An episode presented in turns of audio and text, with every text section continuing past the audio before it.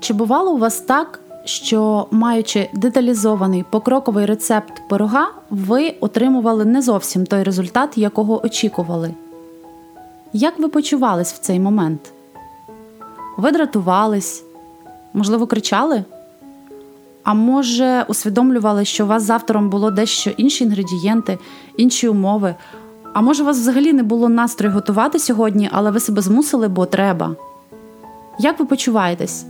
Чи дратуєтесь? Чи відчуваєте ви себе поганим кондитером? А може, ви просто усвідомлюєте, що пиріг нехай і не такий, як ви собі уявляли, але теж непоганий. Зрештою, ви не професійний кондитер, і духовка у вас зовсім не така. А пиріг смачний, хоч і не ідентичний тому, який ви намалювали в своїй уяві чи побачили на фото в кулінарній книзі.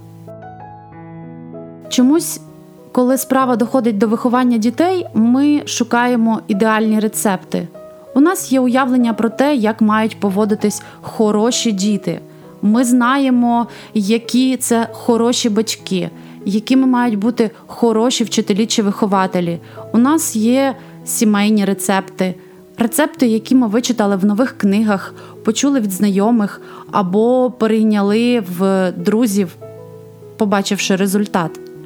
Але коли в процесі взаємодії з дитиною ми отримуємо не зовсім той результат, якого очікували, то дуже засмучуємось, бо наші очікування не виправдались.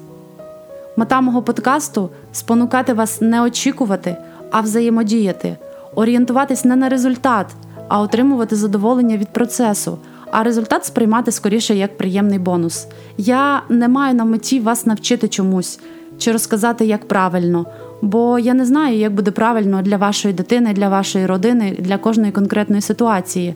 Але я хочу досліджувати разом з вами питання спілкування з дітьми, опираючись на останні наукові дослідження. Я хочу озброїти вас знаннями та інструментами, які дозволять побудувати з дитиною стосунки, сповнені довіри які сприятимуть розвитку самостійної, цілеспрямованої і впевненої в собі особистості. А ще я хочу закликати вас якомога частіше не бути дитині батьками, бо я вірю в те, що дитині не потрібні батьки, і в цьому я спробую вас переконати. Але це вже тема наступного випуску. До зустрічі за тиждень.